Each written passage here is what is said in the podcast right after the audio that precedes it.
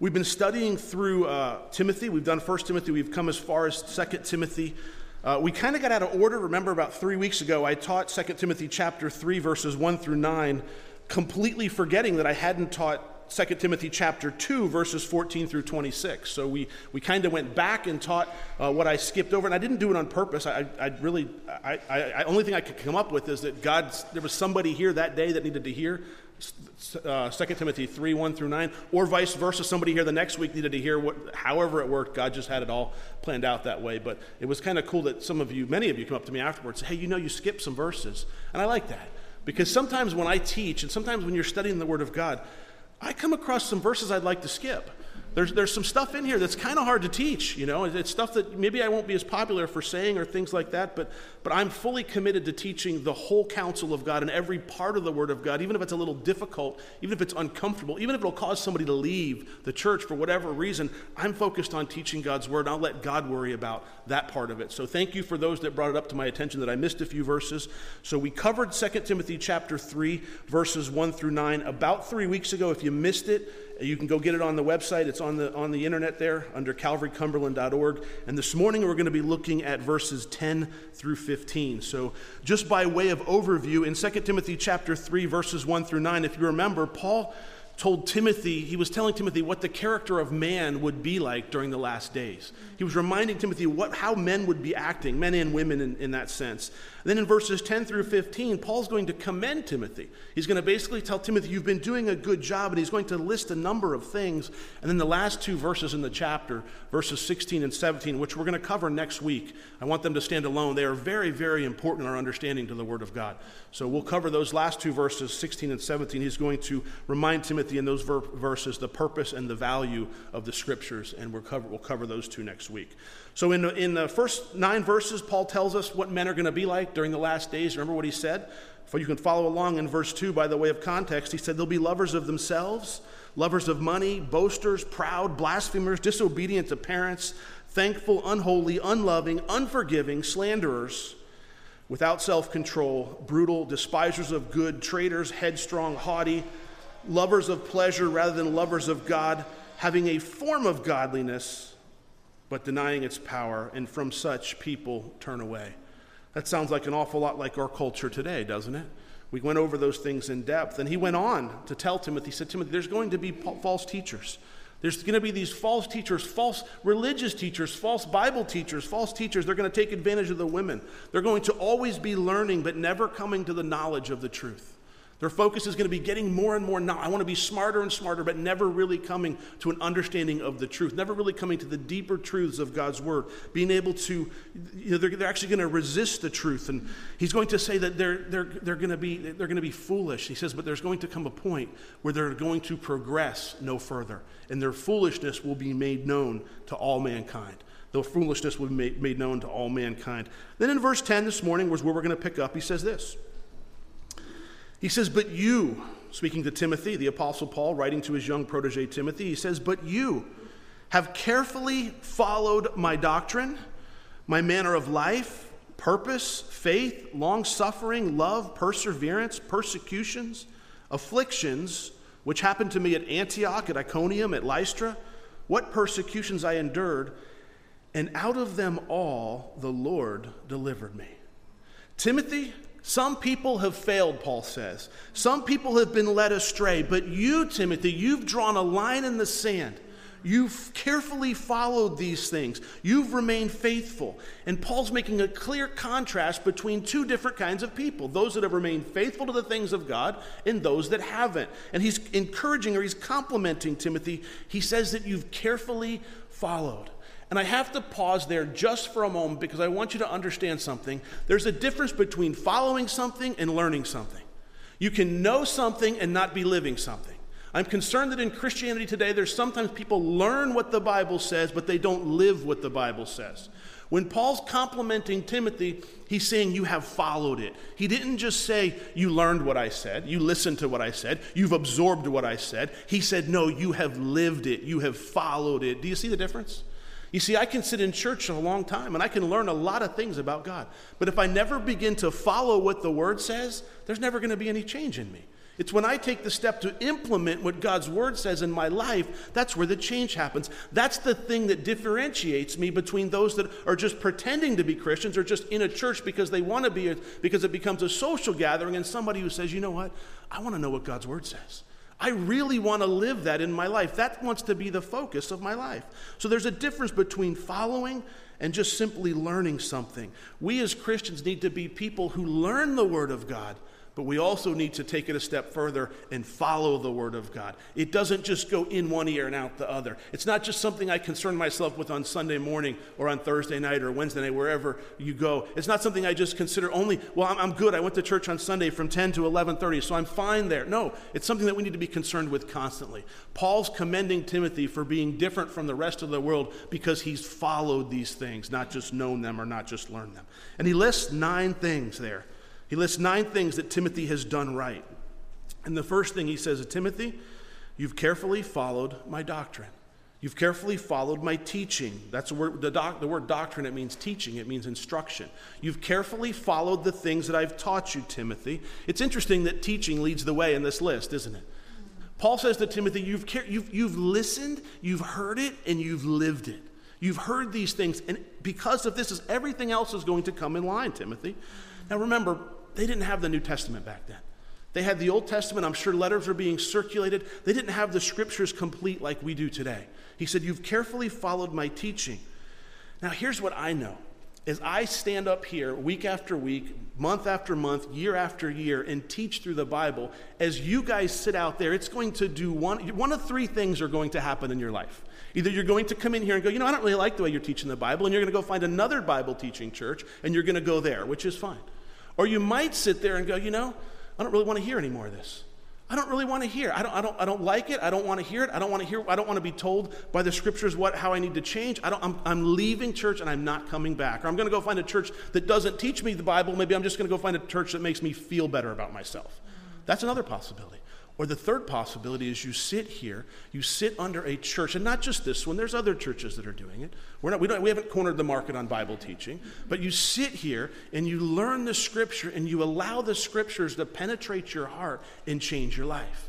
You see, that's what happens. Sometimes people come to church for a week or two and we don't see them again because they're off. Sometimes people are just visiting, and other times people will sit quietly and not say anything for a long time. That was me. When I first started going to church, I kind of snuck in the back. I didn't say a whole lot. I just kind of wanted to listen. But as I listened, I was challenged. As I was challenged, I took the steps necessary to change. And I allowed the Lord, the Word of God is what the very vehicle that God used to change me. You see, I was forced with decisions. Am I going to follow it? the doctrine that I'm being taught, or am I going to just disregard it?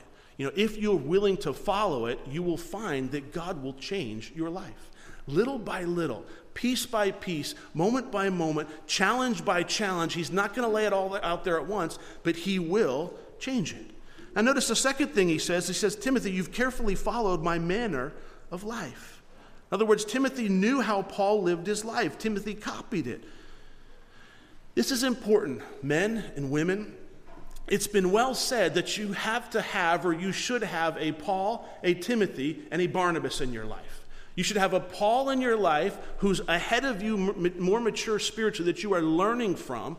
You should have a Timothy in your life, somebody you are teaching or you are taking what you've learned and you've poured into it. You should also have a Barnabas in your life who is somebody that is kind of equal with you. You're kind of on the same level. You're walking through your Christianity, you're walking through your life together. It's been well said by that we need as Christians to have those. If you're missing any one of those, think of the consequences. If I have no Paul in my life, who's teaching me? Am I learning by myself? If I have no Timothy in my life, what am I doing with what I'm learning? I'm just storing it all up inside. It's not being used. If I have no Barnabas in my life, I'm missing the fellowship. I'm missing that, that, that camaraderie. I'm missing that love to be able to walk the Christian life together. It's important that we have all three. You see, you have carefully followed my manner of life means Timothy's recognized Paul's living what he's teaching. Paul's, you, Timothy, you know me. And the third thing he says, you've carefully followed my purpose. Timothy, you know that I have a purpose. You know there's a purpose in my life. Paul's life had a purpose. Paul's life wasn't without direction. He didn't wander out going, Oh, what do I do? What am I going to do today? He was very focused on advancing the gospel. His purpose was given to him the day that he was saved. On the road to Damascus, he was told he was going to take the gospel to the Gentiles. And his whole life from that point on was focused around preparing and then carrying that gospel to the Gentiles. Our lives should have a purpose too. What's the purpose for your life? What is it that you are trying to accomplish? What is the overwhelming, uh, what, what is the, what's the mission statement for your family? Have you guys sat down? Maybe you don't have kids, maybe it's just a husband and wife, maybe you're single, whatever it is. What is the focus? What is it that you say, this is from the time I'm, from this day forward to the time I die, this is what my purpose is? You see, we need to have that because without that, you know what happens? You get bounced all over the place. You get bounced here and there. The focus statement for our church is to make disciples. That's the overwhelming, that's the focus. We want to make disciples in Christ. We want to equip the saints for the work of the ministry. That's our focus. Anything we do has to fall in line with that focus. If not, we've gotten away from our mission. Your life works the same way. What is the focus in your life? Are the things you're doing, are they advancing that mission, or are they just kind of taking up time? Are they just kind of wasting time? Or are they stealing time from that mission? You see, Paul was very focused. Timothy had become very focused because of Paul. We too must learn to be focused and figure out what's the purpose for your life. What is your purpose? God can God will work that out with you. I can't tell you why you were created. I wish I could. I wish God would give me a list and I could say, all right, this is why you're, you're doing children's ministry, you're, take, you're cleaning the church, you're do, I, mean, I wish if I could do that, that'd be great. I'd get a lot of stuff done around here. But I can't do that. You see, that's where the personal relationship part comes in. That's where you have to go to God and say, God, why did you create me? What is, my, what is, my, what is your purpose for my life?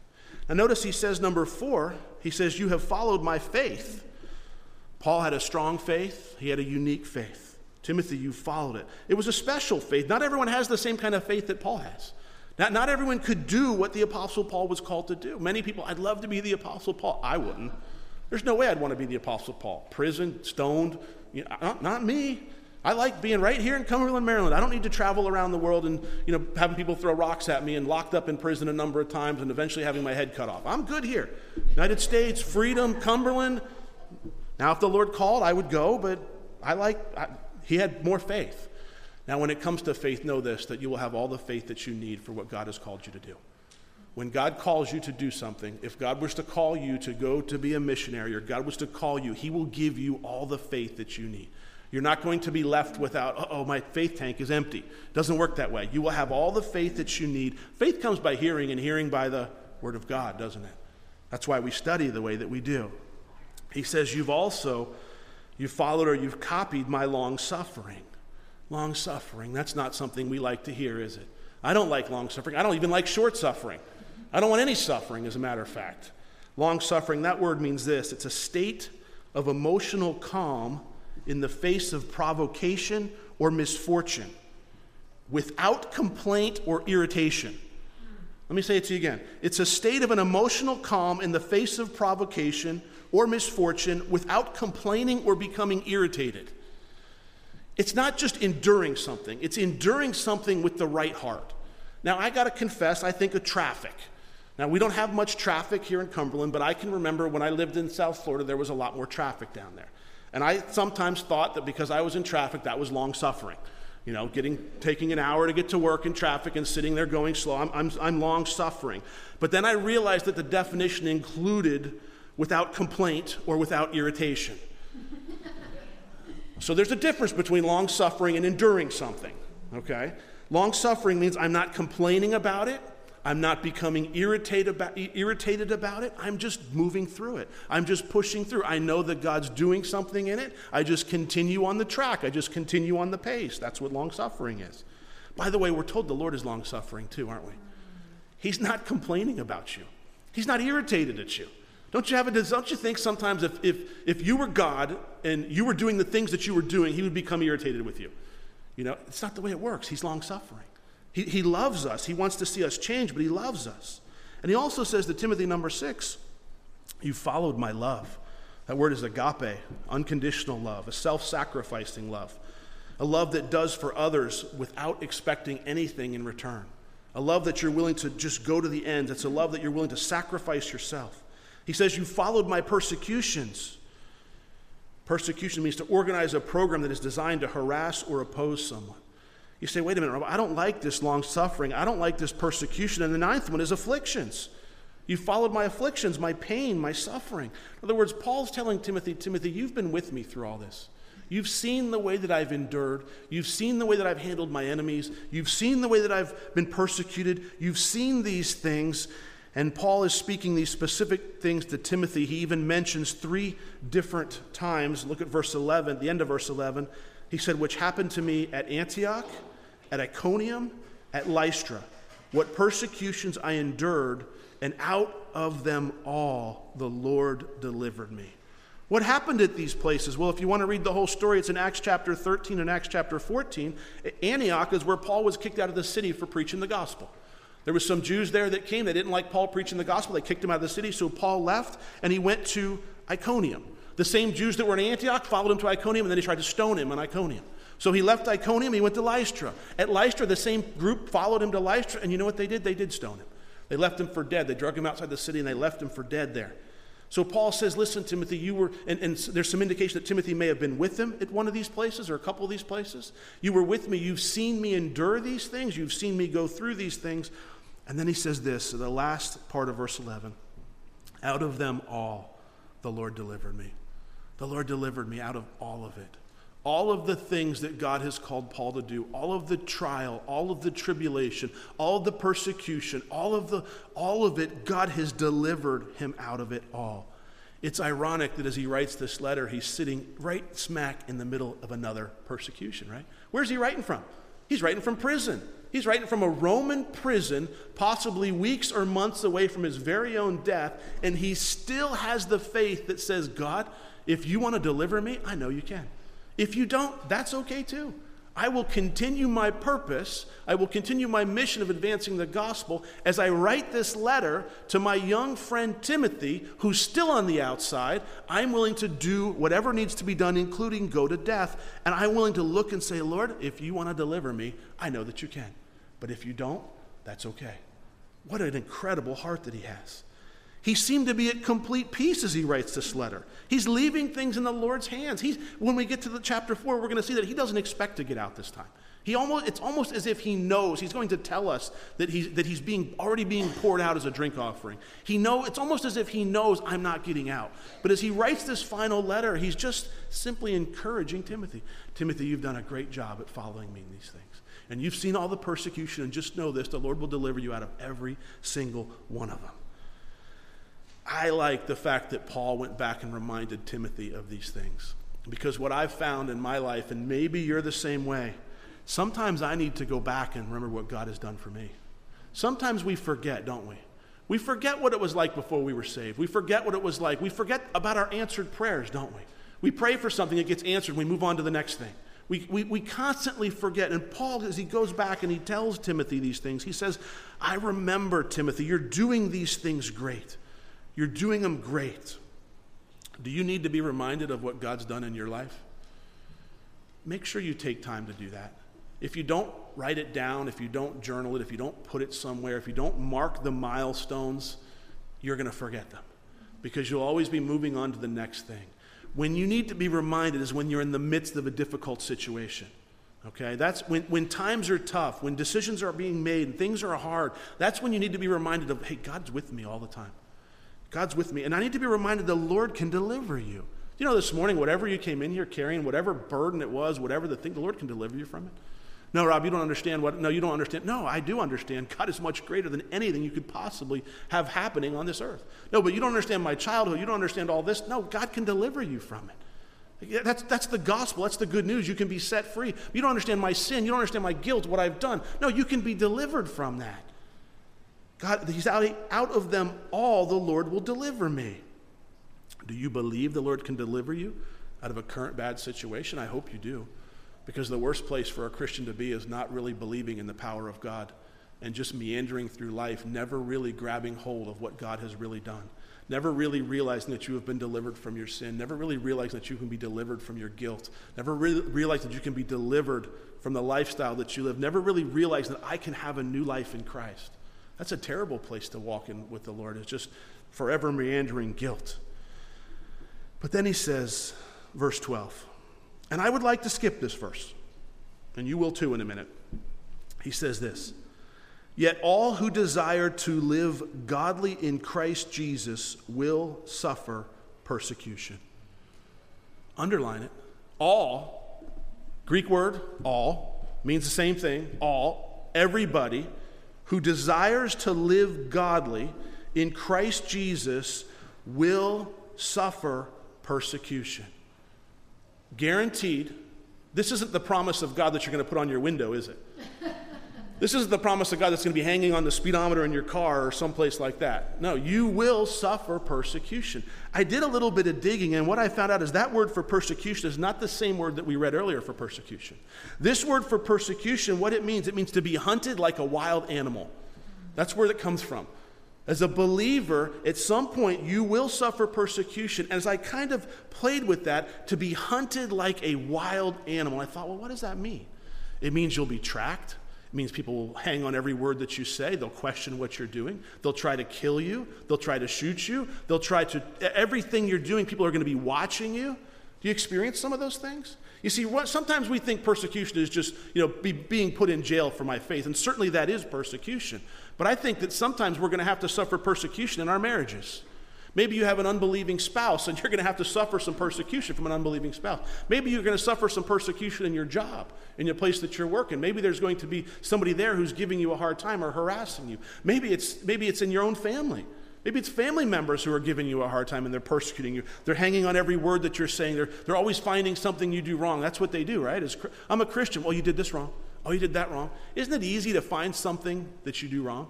Is, not it, it, have you noticed how easy it is to find something somebody else is doing wrong? I'm going to tell you a funny story.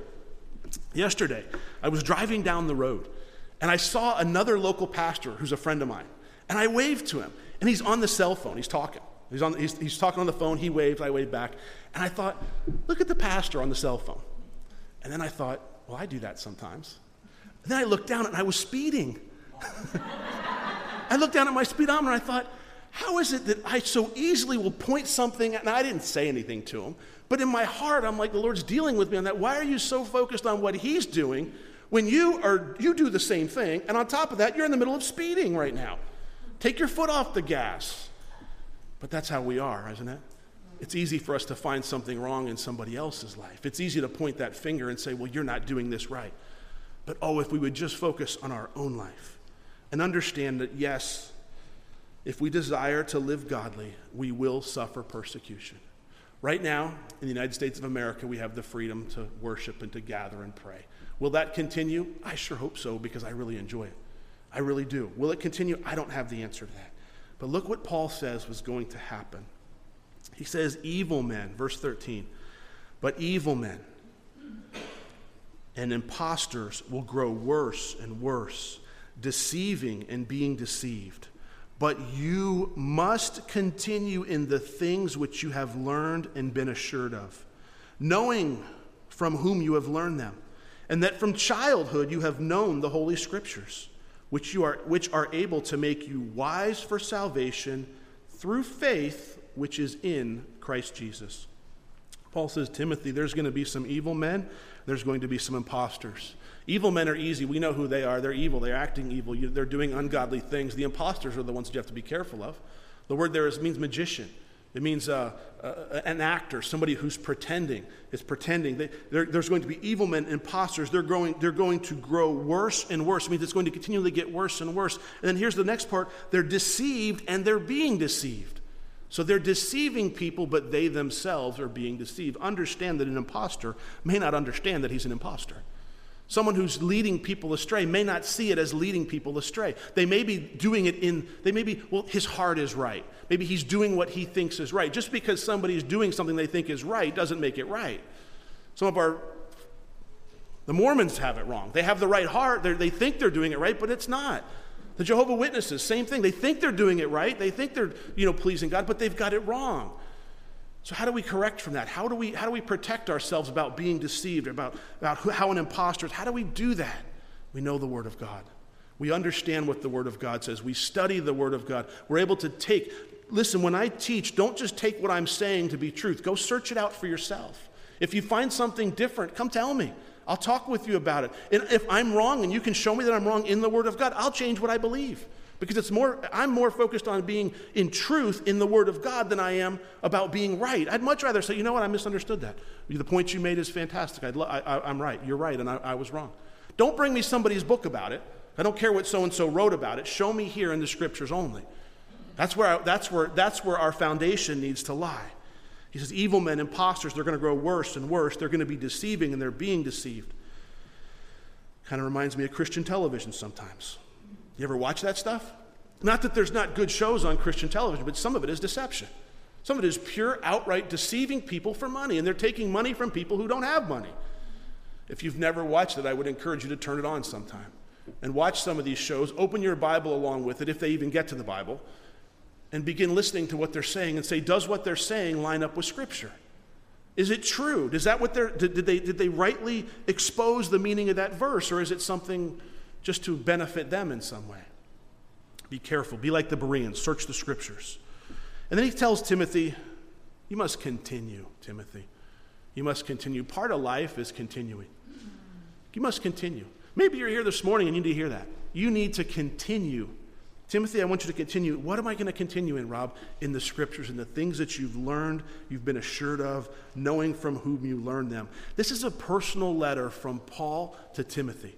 So Paul is telling Timothy, Timothy, I know times are tough. I know it's hard, but you got to continue in the things that I've taught you, and you've got to continue in the scriptures that your grandmother Eunice and your mother Lois have taught you from the time you were a little child. You have to continue. Don't throw in the towel now, Timothy. You must continue. And you can see why Timothy'd like to throw in the towel, right? I mean, after all, his, his mentor, his protege is in prison, and they're coming after him. Just a few short years later, Timothy himself would be martyred for the faith. So you can see why Timothy go, yeah, I don't know if it's all worth it or not. Paul says, Timothy, it's worth it. Continue. You must continue. And he tells him, and from that, and that from childhood you have known the Holy Scriptures, which are able to make you wise for salvation you don't get saved by knowing the scriptures. They're able to make you wise for salvation, but where does salvation come from? Through faith, which is in Christ Jesus. Salvation comes through faith in Jesus Christ and no place else. You can study this Bible, you can be a Bible scholar, you can learn it, memorize it, know every word in it. If you don't have faith, you don't have salvation. It's only by the blood of Jesus, it's only by my, by my belief in that. And then he goes on, and I want to read these next two verses. We're not going to talk about them today, but I want to read them because I just think they're great. He goes on and he says this All scripture, Timothy, is given by inspiration of God, is profitable for doctrine, for reproof, for correction, for instruction in righteousness, that the man of God may be complete and thoroughly equipped for every good work.